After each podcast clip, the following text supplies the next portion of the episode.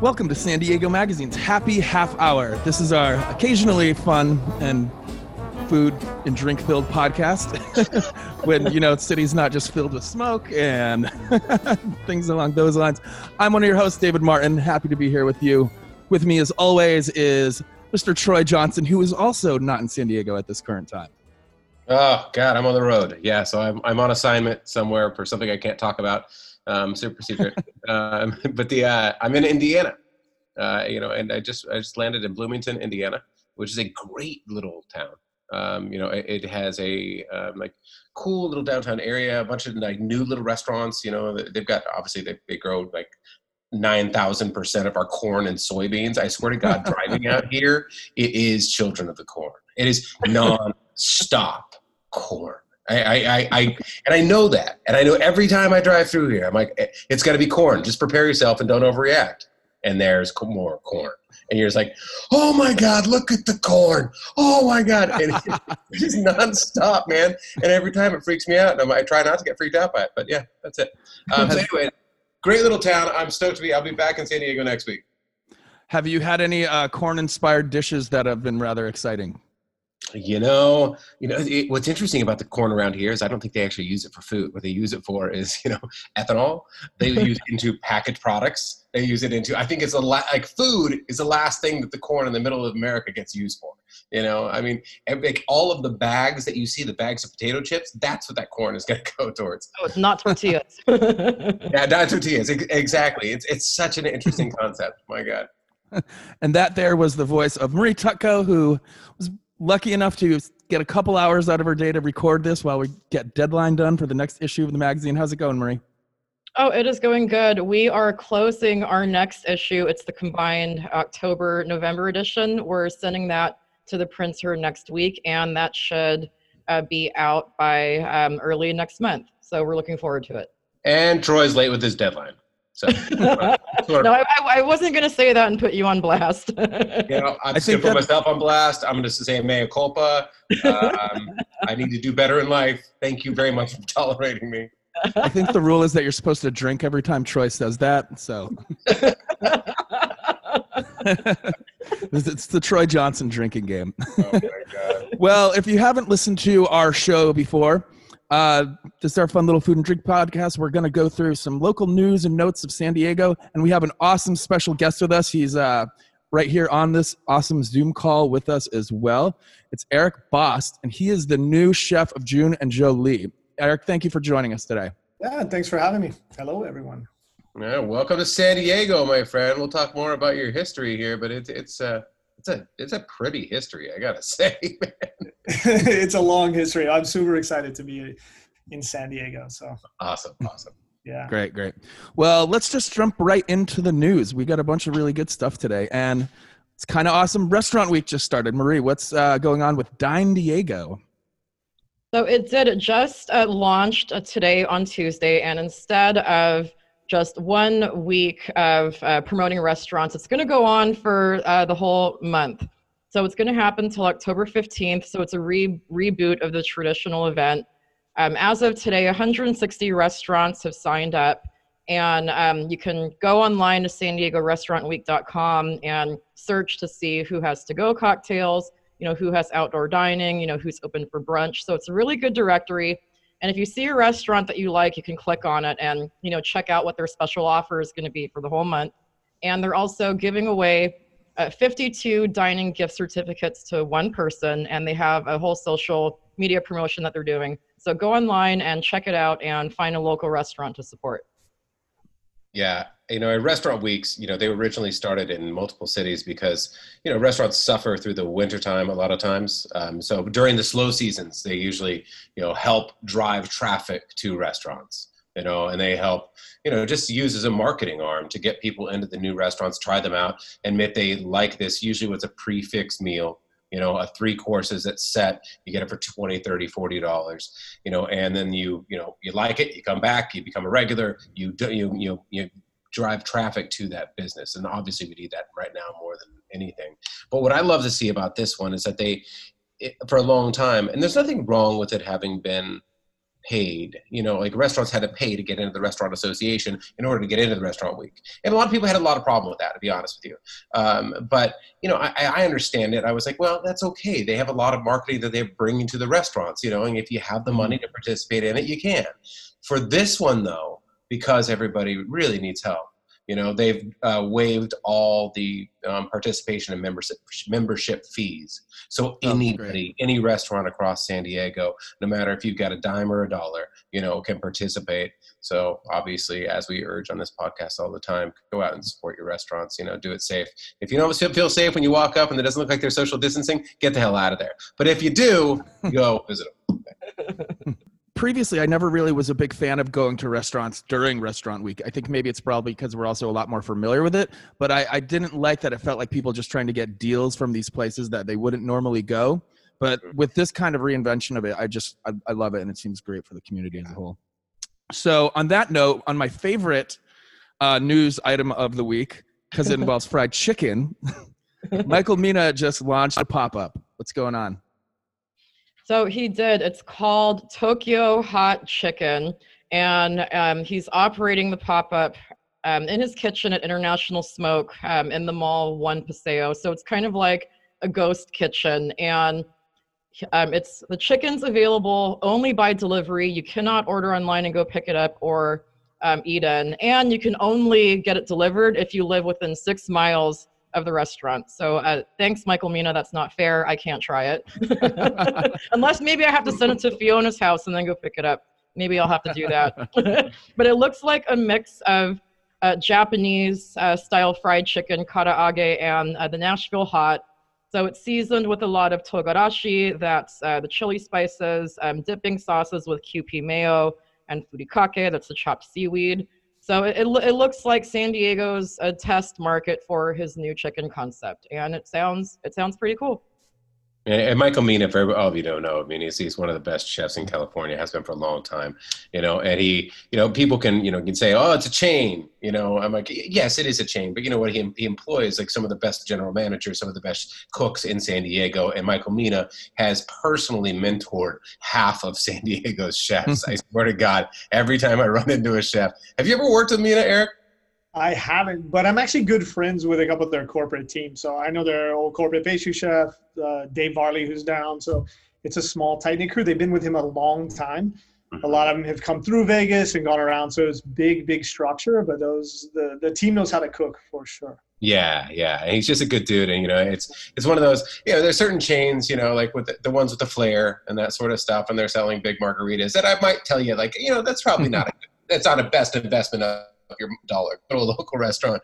But Mina really does invest in the local team talent here, and that sounds like a damn good concept. Good concept. Question for you, Eric: you, When are you going to get your own ghost chicken, and when are you going to do our ghost chicken, ghost kitchen? Because everybody's doing it now. And how pressure do you feel, even though you come from a very uh, um, high dining place?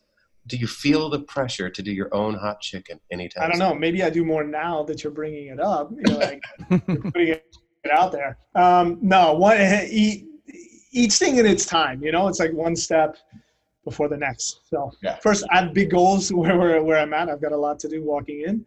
Um, so that's the first. Okay. All right. Ghost kitchen later, and then maybe a hot chicken. Okay. Yeah. All right. Uh, I have no idea that I've been pronouncing karaage wrong all these years. Wait, karaage. Karaage, because like I think I've always like said like karagi or something along those lines. Just another one of those words that I'm like, oh, well, way to way to mess that one up, David. well, I, I think you you probably said garage because you're you know you're in a band and you think of a garage band. A garage. You know? Exactly, exactly. garage. I haven't heard it pronounced that way before, but it has a, it has a fun ring to it. Marie, tell us about this new Thai restaurant opening up in East San Diego. It's called So Sup and it's on 47th and Market. And the menu focuses on street food from both uh, Thailand and Laos. I don't know who's behind the restaurant, but it looks like a small uh, family owned establishment. And they did a really big push on social media, on Instagram. And they posted photos of their dishes. There's a lot of spicy n- noodle soups and lop, uh, one of our favorite salads. And Hmm. their opening was actually so successful that they had to close early on opening day because they started running out of supplies. And uh, this is also a neighborhood where we don't see a lot of new activity. So uh, this is great news for them. Yeah, I mean that's that's pretty much a story right there. It's a great new Thai place opening up in a time of you know economic direness. You know, I mean, and it's at a time we've talked to a bunch of restaurateurs who have stopped their openings. You know, and you know I, I've called it off or postponed it, and obviously we've lost a lot too. So you see a local place like that open up, go support them, go check it out. It's it's Thai food. When you really can't go wrong. I mean, you can, and you can go terribly wrong, but Thai food is one of the safest for me. You know, just you know get those those noodles. I mean, really pan sauteed in that oil, get enough chili in there, and I will probably eat it. You know. One last news item for the day, and another good positive story to see Kettner Exchange is expanding to a second location. They are, and it's called the Waverly in Cardiff. And uh, the menu is also being developed by Chef Brian uh, Redzikowski from Kettner Exchange. It's going to be over by a seaside market and it's opening in October and it's going to be more of a daytime place whereas you know the little Italy location has more of a nightclubby feel. So it's going to be heavy on breakfast brunch and lunch and what we did see that they posted on Eater is they shared some of their drink menu and a couple of things do look really interesting. Their signature house drink the Waverly is made with gin blueberry oat milk, lemon, and nutmeg. That sounds like a healthy breakfast. Oh, Jesus, what hippies. oh, and they also have an old fashioned that's going to be made with bourbon, macadamia nut, and mole. Oh, there you go. A mole drink. I like the the kind of expansion of mole drinks, um, especially with old fashioned. The uh, Redzikowski's obviously a, re- a really good chef. Um, he's, he's done a lot of great things. Cardiff is, is stoked for that edition. I'm, I'm envious of Cardiff for that edition. Um, Cardiff is one of my favorite beach towns in the world. And, you know, they, and they have good food, but, you know, that the expansion of some of the better chefs in San Diego up to the beach towns really hasn't happened until the last few years. Jeune et Jolie being a great example. I mean, mm-hmm. you know, Carlsbad, you know, was sleepy. I mean, it was really sleepy, you know, and needed some help. You know, I know that the owners of Jeune et Jolie, every time I say that, I'd be like, oh man, don't say that we're the only good thing in town. But you know what? Honestly, maybe it was, it was pretty close at that point, you know? and, and I'd been surfing there my entire life, you know, and I'd always end up going back down to Encinitas. Uh, but now you're seeing Cardiff get some real, you know, I mean, some good chefs. You're getting, people are really investing in those little towns because they don't feel like they need to be downtown or Little Italy anymore or North Park. You know, uh, other people eat in other places too, and they like good food, you know? Well, that was Hot Plates for you. Just as a reminder, every week Marie does put up a blog post on San Diego Magazine linking to all these awesome openings and stories and whatnot. And also, I want to remind you that we want to hear from you. Have any questions for Troy or need a recommendation for takeout? Give us a call at 619 744 0535 and leave us a voicemail. Or if you want, you can also email us at happyhalfhour at sdmag.com. And I also want to let you know about a little contest that we have going on on san diego magazine.com. It's the Enter Our Ultra Lean Grilling Photo Contest presented by Michelob Ultra. Nothing says summer like barbecues and ice cold beer, but in a health conscious city like San Diego, just greasy burgers and heavy brews just won't do. Lighten up your grilling spread and show us what eats you're cooking up with a Michelob Ultra. Add a quick description and submit to the website for your chance to win a Michelob Ultra air fryer as well as a essentials basket for grilling valued at $350 please enter by september 29th at san diego magazine.com and with that i'd love to introduce our special guest who has been with us this whole time uh, chef eric bost. Eric just relocated here from la to take over as the executive chef at Jeune et Jolie. Eric has worked for some of the best restaurants in the world such as alain ducasse in paris Guy Savoy in Las Vegas and Singapore, and most recently was the chef and owner at Auburn in Los Angeles, which made GQ's Best Restaurants in America's list. We've been really, really excited uh, to hear about the news of Eric coming to San Diego, so we're super happy to have you on the show. Thank you again for joining us today. Yeah, thanks for having me. Did I get all those pronunciations right? You did. Perfect. Could you see him sweating a little bit? Got it. Mm-hmm. Um, all right. So, Eric, I, I first I want to start off. I mean, I, am I'm, I'm sorry to hear about your restaurant. Your I, I know that Auburn everything I read, it was on my list. Um, you know, everything I read that from anybody that I re- that really followed in food said how amazing it was. And I know that you've worked your ass off for so long, you know, and I'm sure that that wasn't your ideal ending for Auburn. Um, can, can you can you walk us through that a little bit? I mean, what's happened in last? I mean, tell every kind of tell everybody what Auburn was all about and what happened there and how you found yourself in San Diego.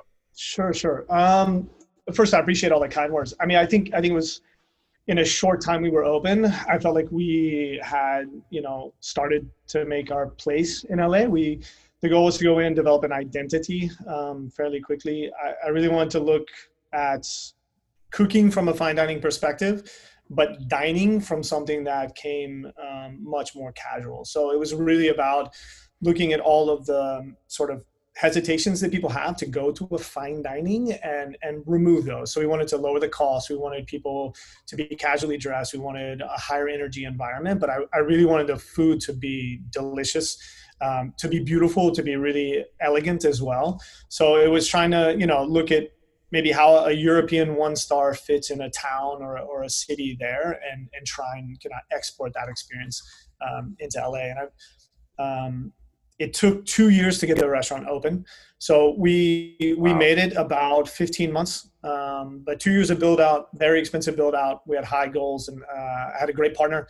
We, you know, things happen, delays happen, but it was, it was pretty much a mountain in the end um, to overcome. So when COVID hit, we took a step back. We preserved everything we could. I mean, like almost every restaurant, preserve everything you can, take a breath, figure out what the next path forward is. And, you know, at that point, everyone was trying to figure things out. Went into a curbside model, did that for about four to five weeks. But this entire time we were looking, okay, when is this over? How do we exit? And we were still a young restaurant. I mean, a year in, um, we, again, we started to, to get our legs under us, but you know, you're still in growth mode and you're, you're trying to figure out the finance and you're trying to still yell at the world that you exist. And, um, so looking at the long term was looking at kind of reinvention. I didn't foresee, you know, interestingly enough, a tasting menu only restaurant. When we were coming out the other side, it was how do we make it more approachable, even than it was, right? And our bar was a la carte. So we were looking at, you know, bringing out a la carte menus and um, and everything. And and we just ended up it was it was so much risk to go in and reinvent at that point mm-hmm. that we made the decision with my partners that that you know there was basically no more money to put in, and we didn't have the cash flow to support. We didn't want to leave our suppliers short. We didn't want to leave our team short. So we knew what was there. Basically, look at you know give everyone a little bit of cushion to or severance, you know, for to try and um, buffer a little bit we made care packages and, and we tried to take care of the team. But but again, the supply chain, we wanted to make sure all our invoices were paid, and and that was it. Unfortunate. I mean, it it was for me the menu format was something I came up with when I left Guy Savoy's organization, and and again looked to maybe deformalize a little bit. And so mm-hmm. that menu idea was a five year life to get to even open it and see how it worked and and you know I, I thought it was working good. I mean, January and February are our best months ever, and we were were on track to to do great. But it was just this thing kind of um, pulled the rug out from under us. And and the unfortunate thing is just the love and the work that so many people put into it was was really difficult. Yeah, I mean, what do you? Say? It hit fine dining. I mean, we know. I'm on the road right now, and I'm talking to some, you know, um, almost meal prep. You know, there's a, there's a business out here that does some meal prep, and you know they basically create homemade meals you know that people can take to go and put in the freezer. They are doing amazing you know i mean it, it, that the, this hit their model you know to go. You know it hit our fine dining establishments especially hard right? Yeah. you know i mean you guys you you spent years studying under the masters. You know you've you put in your time. You know you sure you've been in the dish pit as well as you know been a saucier and been everything else. You know and then you worked your way up and you open open up this beautiful place that you spend so much money on that's where we our our culture our restaurant culture got hit the hardest what do you see it looking like after this i mean are is it going to be hard on almost every high end are you do you think we're going to be decimated on the high end I think I mean it's hard on everyone, like top to yeah. bottom right now. And there there are a few people who are thriving, but I'd say that was the absolute. It's certainly the minority, but it's a very yeah. very small of people. Um, high end for sure. Everyone is having to to like you know the the classic word pivot, figure out what's going to work for them. Um, I I don't know. I mean, I, I think there's going to be less risk taking for sure. Mm-hmm. I think mm-hmm. that people are going to look at at lower investment um, businesses when they're opening. So, you know, already the trend over the past few decades has just been lower margins, higher costs all around, including labors, rents, everything that that makes it more difficult to turn a profit. Is now it's how do we absolutely execute the the minimum amount of cost by still holding that identity? And I just feel like people are maybe not going to take that extra 10% risk, you know, unless you're unless your group can absorb it or you just have, you know, eh, nobody's really like putting that much money out anymore. I think yeah. you're, you're, trying to figure out, yeah, how do you survive? How do things open back up? I mean, things are here opening up, which is a great sign. That's certainly much better than most places in California. Um, so there, there's positive signs out there. I mean, it's certainly not the end of the industry. I think it's an opportunity to, to you know, reestablish some priorities that's what I kind of hear from you eh, when you were just saying, you know, we were running towards a smaller and smaller profit margins, you know, and do you think it was kind of a correction that needed to happen in the restaurant industry? I mean, I mean, obviously this is not good for anyone and nobody wishes any, any of this, you know, I mean, uh, Auburn was, you know, by every rights, you know, a, a, star. Nobody wants to see any of those places close, you know. But you're saying like the profit margins, and this may not apply to, to Auburn, but you know, the um, profit margins on higher end were getting smaller and smaller and smaller. And do you think this will help have a healthy readjustment for the industry that will kind of have a more sustainable future? I think we'll, we'll be able to have a more sustainable future because we start to look more more granular at everything across the board. So there's not one thing that trumps something else. And I think we've already doing that now um, in restaurants. I think it's just going to more hyper focus everyone's attention. I I certainly don't want to think that like it's going to help. I don't know, weed out the weakness of it um, there are inherent weaknesses there, but there's inherent beauty as well. I mean, the reason we do this is because we love to be around people and we love to be hospitable and we love to create experiences and we love to work with concrete. And I mean, it's, you know, to take a product from a farmer and have that interaction and then bring it into a team and have that interaction and put it in front of someone else and have that, it's, it's this entire chain. So I think that it's, it's just skewing things. I don't know if it's going to make it better. It's just going to make it different. gotcha. Yeah, that, I understand that completely. Um, the and what about Jeune et Jolie? How did you? I mean, I know you said you had been in there to eat once. I mean, how did how did that connection make? I mean, we're damn glad to have you in San Diego. It's a great addition to our food culture, you know, because, you know, I know that you will be working with the purveyors that really, you know, deserve attention as well and, you know, really doing food in, a, in thoughtful ways. But I mean, how, how did, how the, I mean, was it like LinkedIn? Was it a Indeed.com? Yeah. no, I mean, through we, so John Resnick owns Campfire and Jeune et Jolie, right? Jeune et Jolie, the, the younger, um, newer restaurant of the, the two in the group. Him and I, he uh, we became acquainted through honestly through one of the members of the PR team that we had at Auburn used to work for his PR team down here. Okay. So we had a mutual connection. Um, she brought the point that we should talk and just because she thought we would get along. And we have sort of similar ideas of you know what the restaurant should be as far as menu structure and price point. And we have very different identities for the restaurant. You put them side by side and they don't look alike. But i think in from a philosophical level um, we have a lot of sort of congruencies uh, and points in common. So she kind of hooked us up from a conversation we we chatted on the phone just about like business and what was going on. And, and john's great about just talking to people and understanding different perspectives because i think he's always looking how can we apply um, best practices from other people in the industry and into our team? So how do we make a stronger restaurant? He's like nonstop and vigilant about that. Um, and so it started with a conversation. Uh, he came up we had coffee another time. I came down we had coffee and just like talking about the the, the industry and um, and business and restaurants and cooking and, and all of that. And so when when the chef partner here decided that he was transitioning and, and priorities and, and moving past the restaurant, it was it was that sort of natural progression into I was looking to surround myself with as creative people, with as driven people as possible, and people who I thought were were putting their resources in the good good places. Um, you know, investing in their team, having a good training program, really trying to balance like make things understandable and approachable and, and honor sort of everyone in the entire organization. And, and john and his team really do that. So for me it was great to kind of come back here. It's right down the road. I love southern california. I mean i lived in cardiff 15 years ago. That's where i'm oh no way. years ago maybe. Hmm. back in cardiff now where i stay i mean i love sort of north county and and you know there's great farmers down here that we use all the time at Auburn, and they're in the Santa Monica Farmers Market. And then there's people we can have like Chinos, and you know they're right down the road, and and mm-hmm. Girl and Dug, and JR Organics, and and Garcia, and you know there's just great products. For me, honestly, it was it was sort of the opportunity to be closer to land where LA is so big that we have the markets and we can talk to farmers, but it takes too long of a commitment to get out to farms very often. And I feel like here it became become much more ritual and and um, routine, and we can involve the entire team more often. So that's one point that I'm definitely excited to come back. So it's kind of a natural conversation. He saw a need. You know, I, I see the goals of this restaurant um, are similar to what we had, and and I thought that you know it was a great opportunity. And the team sort of convinced me. So I met the entire kind of management team, core team, um, and part of the process, and so and they all seem to have similar ideas or like a similar focus that wouldn't like undermine or not jive with what you wanted to do.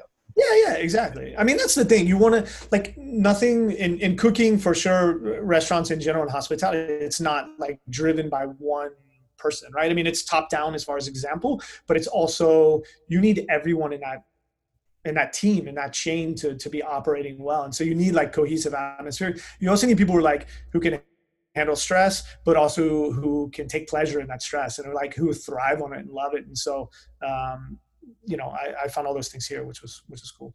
And, and it was a good opportunity. I mean, I had a lot of conversations going on. Um, I would imagine. And yeah. for me, again, it, it, kind of boiled down to that. Like, wh- who are the people I I trusted the most to see, you know, my career, their career, the the next steps in the into the future. So, hmm. yeah. So how's the uh uh coming through? Are you going to be doing any menu changes or anything like that? Are we going to see any kind of new items? Well, I I think now so everything is starry nights, right? It's all outdoor dining for the moment. I think even though indoor dining is opening up, we've kind of decided we're not gonna, you know, do seven different iterations of the restaurant. We're gonna try and keep things grounded and focused, make sure the guests can expect or they they know what to expect when they come in. And then as things open up, you know, maybe it's 75%, then we can start to transition back in. So right now, Starry Night is a five course menu um, and that's what we're running. One core, one menu only for everyone. Obviously, we have we cater to dietary restrictions, vegetarian, vegan, whatever um, things that we need with a bit of notice. But that format, I, I foresee staying for for you know until things open up more, which is is the big question, the big unknown. And for like they did an amazing job. Uh, so is it going to be something that's like changes on like a daily basis depending on well, what's fresh ingredients and for these like I mean the, the menu runs every two weeks. So it's 5 mm-hmm. courses. We'll launch a new menu tomorrow. So that menu will run for two weeks. We'll start working on the following menu next week, and then we're always kind of a week ahead from from the team. So the, the reason I'm in today is to sort of help out with a conversation we had last Tuesday. So we're executing and starting to prep and set things up for the team for tomorrow. Tomorrow's day one of the menu, and then we run through. And so it's that it'll be it'll change completely every two weeks. Nice. And the I mean, everybody doesn't know our, our listeners. I mean, Jeune Jolie basically recreated their restaurant in the parking lot. And when I say parking lot, it's not a parking lot anymore. It has beautiful trees. It's got the lights strung up. It's they did an amazing job with the help of the city, letting them permit that and zone that, you know, and created a really amazing alfresco experience, you know, because I mean, Jeune Jolie is so much about the charm too, you know, so much they spent so much on the, you know, the look, the feel, the mm-hmm. the, the coziness that you know, that, that very French, you know, um, feeling to it you know and and to not have be able to go into that restaurant was i'm sure it was a soul crusher for john you know and i think they did the best that they possibly could and created some really nice outdoor spaces. That's what we're to very nice yeah. I mean, he told me he was thinking about, you know, they were going to put trees in the parking lot and paint and like set things around it. You get this idea of like things you would go buy and small trees. I mean, I came and when I came for a coffee, there's like 15 foot olive trees that were dropped down and they built the planters around it. I mean, you don't feel like you're in a parking lot. It's, it's, it feels like an extension of the restaurant that's been there for for a while, and it, it really does have a character and a personality. It's it's like it's a beautiful atmosphere for nighttime. So, and we have that five. I mean, I'd say five course tasting menu. We also there's a few things that are a la carte as well. They're still doing. They did plateau fruit de mer, so like cold oysters and crab and um, and mussels. So there is like a few add-ons that you can get as well. Um, so those things exist. So people can kind of tailor their experience as well. So. All right, so you knew. I mean, obviously, you've, you've worked with some of the best chefs in the in the world, and you, you know San Diego. You were here 10, 15 years ago. Would you have ever come to San Diego 15 years ago, or was it the evolution and a little bit the maturity? And again, we're not San Francisco, we're not Portland yet, you know, but we have come a long way in 10 to 15 years. Was that part of the reason why you kind of wanted to come back? Did that play into it at all? You're like, no, we still have it. Still have way far to go, you know. No, I think I think the no the the the potential or the growth of the city I think is definitely one of the draws. I mean, everything is spread out. I love the fact that it's every everywhere has its own individual neighborhood feel, and really the city encompasses the entire county almost. I mean, we're only 30 minutes from downtown, I would think, um, but or maybe 40. Uh, but it, it certainly for me it's about it's there's always like a unique personality here. It feels very true. Like people are genuine and and um, i do think that you know there's a little bit more tie into land. It's less um, it's less hectic all over the place. I mean, I love LA. Mm-hmm. LA has its own personality, but it's a very different personality from here. Um, and the fact that it is not that far from LA, I think, is, is a great draw to get people down. But all along mm-hmm. the five, as you're coming down, each individual city has its own sort of its own vibe, which I, I think is pretty. Cool. Yeah, I, I think you surf on your lunch break instead of sitting in traffic. Yeah, I know. I mean, we honestly, when so we, if we lived here 15 years ago, after here was Vegas. So I spent four years there. I spent four years in Singapore after that. I rounded back out through two years in France and then landed in LA. When we were back in LA, every weekend we could get away, we would drive down here. And I have a I have a son, so we would you know get him surfing at Cardiff, or we would go to Moonlight Beach, or you know we'd go to a museum downtown pre-COVID times. And so I felt like if we were gonna do anything outside of LA for here, it just felt very natural for us. So it was a it was a really an easy move honestly. Nice. So you already you already familiarized yourself with the city. You'd already kind of fallen fallen in love with it in certain yeah. ways with your son and the activities. And I mean, eh, exactly. you're, you're right about the space. I mean, that's what I always say about LA. And I, God, I love LA's culture. I love the dining scene. I love the art scene, the fashion scene. The, I mean, the chaos. And it's just, you know, it's it, fireworks, human fireworks on every street corner, you know, but you know, I, what it takes an hour to go from neighborhood to neighborhood you know whereas san diego you can reach especially if you're in the center of the city you can reach everywhere in 15 minutes. And if you're up in, in you know carlsbad if you're up in that cardiff carlsbad area you can reach those farms up there in 15 20 let's jump into two people 50 bucks.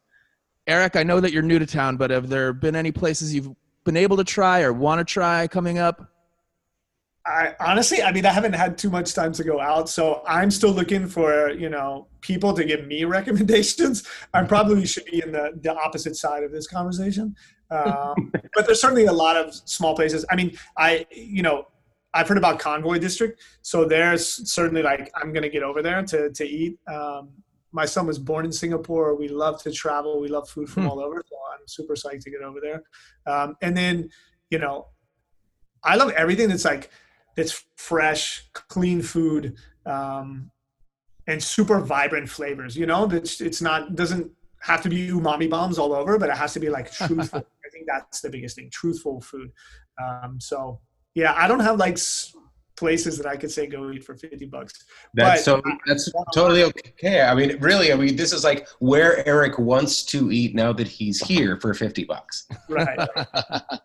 I mean, I've heard about Chico and Encinitas. That's one. Um, orange chicken. What is it? It's like Chinese. The orange. They oh. do, yeah, they do orange chicken, but they do it, you know, in a way more natural way than we all know it growing up on the fast food, right? And so it's just, it's more of a gourmet, house-made version of that classic orange chicken, and it's really, really good. It's, really not good. just corn syrup. nice. Uh, where else? Ramen, Menya Ultra. That would be one. I mean, mm-hmm. throwing out names, and you got to tell me if they're on. So that's good. All right. Marie, how about you? Two people, fifty dollars. So my pick this week is um, also in North County. It's the tri-tip at Cardiff Seaside Market, also known as uh, the Cardiff Crack. And I don't know what it is that they do to the meat. Troy, can you explain? They have some weird system where they marinate it with some kind of vacuum spinner machine, but the tri-tip is uh, so tender and so good. Yeah, it's sous vide drugs. That's really what it is. No. Uh, you know, they've been they've been serving that thing for so many years, and uh, well, their Seaside Market is one of the markets that cared about food.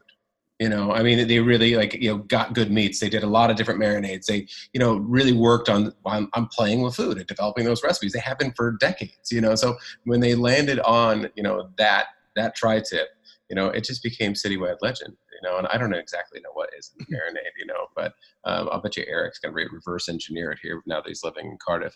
Uh, but it is fantastic. It's one of my favorite things too.